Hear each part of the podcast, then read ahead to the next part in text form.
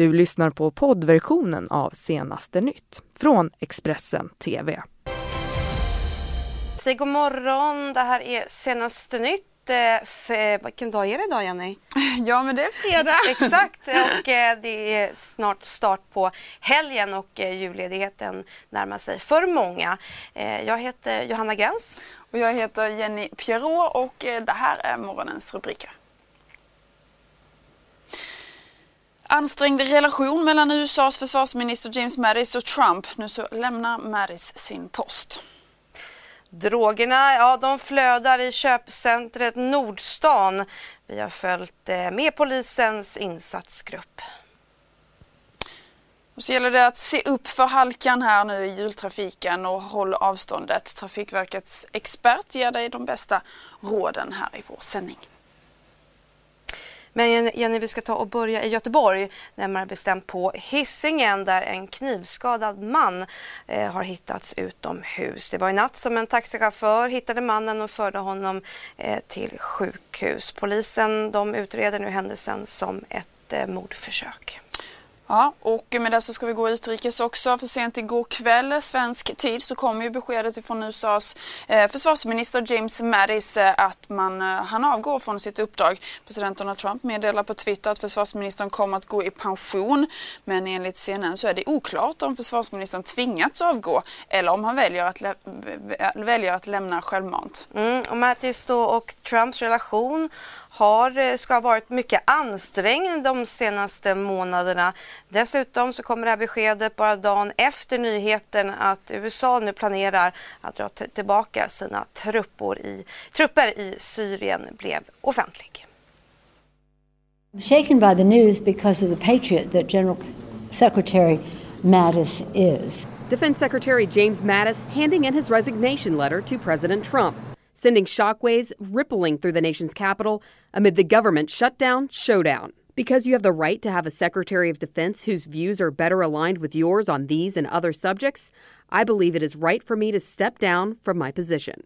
One senior administration official said Mattis was, quote, vehemently opposed to pulling American troops out of Syria, and also President Trump's latest plans on pulling troops out of Afghanistan. The president's entitled to a Secretary of Defense who is better aligned with his views. Both sides of the political fence are worried about Mattis's abrupt exit. Republican Senator Marco Rubio tweeting out, it makes it abundantly clear that we are headed towards a series of grave policy errors which will endanger our nation. And Democratic Senator Mark Warner tweeting, This is scary. The White House does not share those sentiments. And again, they agree to disagree at times, but that doesn't mean you can't have a good relationship with somebody. I'm Melissa Rainey reporting. I'm disappointed. Uh, Secretary Mattis has served not just this president well, but America is better off and safer today because of his leadership at the Pentagon. So while I'm, I'm disappointed to hear this news, I, I have full confidence the president will, will choose someone to replace him of the same caliber. He just made a, a recent decision uh, in, in, his decision of the new Joint Chief and General Milley. Um, I, I, know he'll make continue to make decisions like that uh, to put our best uh, military minds in the right places to keep America safe and secure. And I, I have confidence in him that he will uh, make another choice to replace Secretary Mattis with someone like that. Ja, precis. Eh, han kommer alltså att avgå i slutet av februari och eh, Trump beskrev också i sin tweet att eh, han tackar för otroliga framsteg som gjorts under Mattis eh, tid vid försvarsdepartementet och en efterträdare kommer att utses inom kort. Samtidigt så får vi också uppgifter att man inte bara drar tillbaka soldaterna ifrån Syrien utan också drar tillbaka amerikanska soldater ifrån Afghanistan. Enligt New York Times så ska det röra sig eh, om 7000 till 14 000 soldater medan Reuters Reuters anger eh, siffran 5 000. En källa säger till Reuters att beslutet har fattats och att en muntlig order har getts om att inleda det här eh, tillbakadragandet.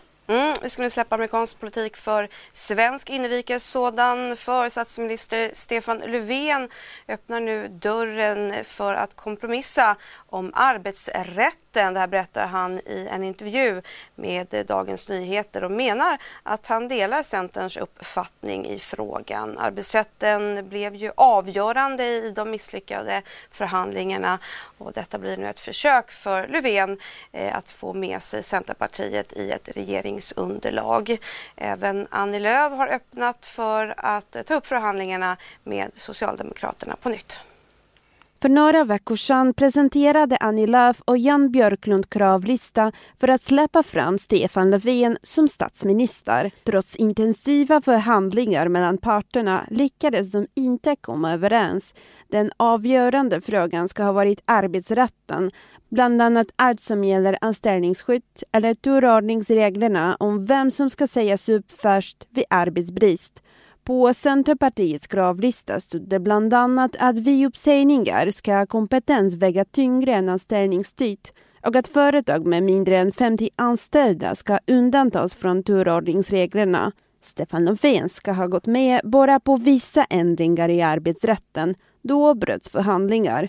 Nu säger Löfven att han är redo för att kompromissa i den avgörande frågan. Socialdemokraternas partiledare berättar dock att han inte haft någon kontakt med Annie Lööf eller Jan Björklund efter talmannens besked. På tisdagen sa Centerpartiets ledare att hon också kan tänka sig förhandla med Stefan Löfven på nytt. Ja, Socialdemokraterna behöver ju behöver i så fall återkomma. De svar som de eh, har lämnat till oss under de senaste veckorna har varit alldeles för vaga. På onsdagen meddelade talmannen att en statsminister måste väljas senast den 23 januari. Annars går Sverige mot extraval. Ja, så trots julhelg så har politikerna fullt upp att lösa det här politiska läget som vi har just nu i Sverige. Och med det så ska vi eh, gå vidare till Hedemora, eller hur? Det stämmer bra, för där har nämligen tre misstänkta eh, gripits efter vad polisen beskriver som försök till mord. Eh, de tre personerna ska ha angripit Eh, under gårdagskvällen en person utanför Hemköp innan de, eh, det här, eh, innan de, då, kunde, innan de flydde ska säga platsen i ett fordon. Personerna kunde efter då en omfattande polisinsats gripas. Det här skriver Dalarnas tidningar. Och den angripna personen är förd till sjukhus och skadeläget är ännu okänt. Ja, och vi ska vidare till Göteborg där narkotikagängen håller köpcentret Nordstan i ett fast grepp. De öppna droghandeln har ökat och eh, GT fick följa med på en insats med polisens eh, gatulangningsgrupp. Nordstan, Skandinaviens största köpcentrum som ligger mitt i Göteborg.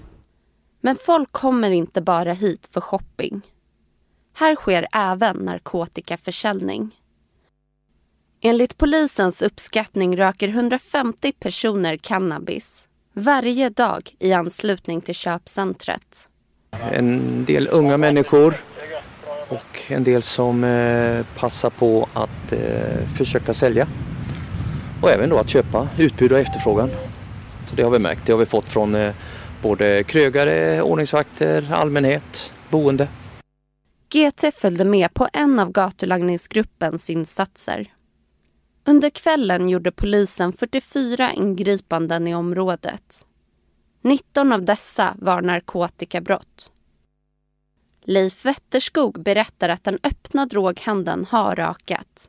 Eh, när jag var ny och man var nyfiken så fick man faktiskt gå och smyga lite grann i buskarna eh, på platser här, Nektostammen, eh, Kungsparken. Eh, det var mer att man, man gömde sig för att eh, kunna köpa och säl sälja. Eh, idag sker det tyvärr mer öppet och det får vi från allmänheten att eh, på många platser att det är eh, alla smyger inte med det och det är tråkigt, det är inte okej. Okay. Man ska inte behöva bli tillfrågad när man går här och ska handla eh, på våra centrala delar. Så det, visst har det ändrats. Bara en, eh, ungefär en tredjedel av alla de gängrelaterade dödsskjutningarna i Stockholms län eh, har lett till en fällande dom de senaste två åren.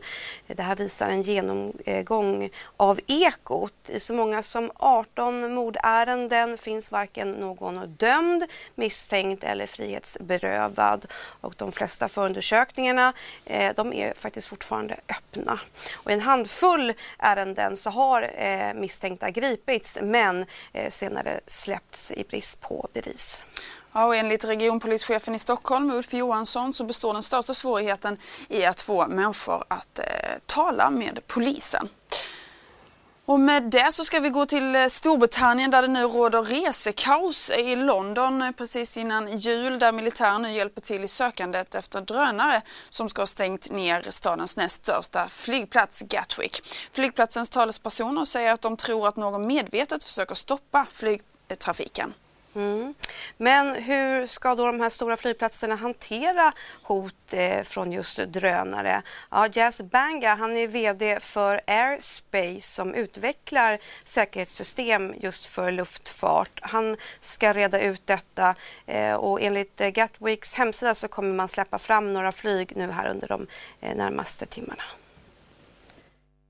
It's incredibly dangerous because of those metal parts. They can really cause a lot of havoc inside of an engine. And also, actually, they can also penetrate the wing as well. So, very dangerous. Now, look, I wear two hats, right?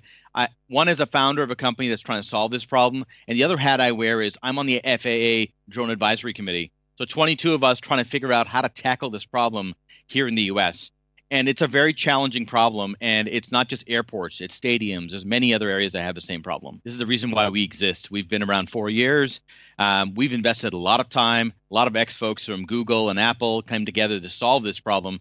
This is what we call airspace galaxy. So we've actually deployed these types of solutions already. We just finished doing the world series here in san francisco both uh, in boston and in los angeles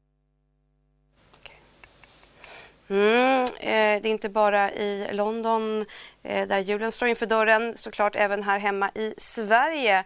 Och det innebär liksom varje år att många ger sig ut på våra vägar. Det gäller att eh, som vanligt att ta det försiktigt. Enligt de senaste rapporterna så råder det farlig halka eh, runt om på våra vägar eh, i landet. Framförallt i västra Mälardalen. En mängd trafikolyckor har rapporterats in sedan igår kväll där flera personer har fått eh, föras till sjukhus. Ja, nu senast så kommer det rapporter från väg 55 och 56 vid Hultsbruk norr om Norrköping där en lastbil kört in i mitträcket och sprutat ut diesel över vägen meddelar räddningstjänsten Östra Götaland. Vid tretiden i natt så skrev räddningstjänsten att vägen fortsatt kommer vara avstängd i någon timme. Därefter så kommer det råda reducerad hastighet eh, på vägarna där. Trafikverkets presschef Bengt Olsson listar här nu sina tre att tänka på för dig som ska ut och köra bil här nu i jul.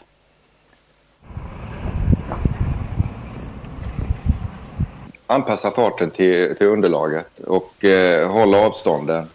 Och eh, var tydlig. Det tredje är var tydlig med vad du tänker göra när du, när, innan du ska göra det.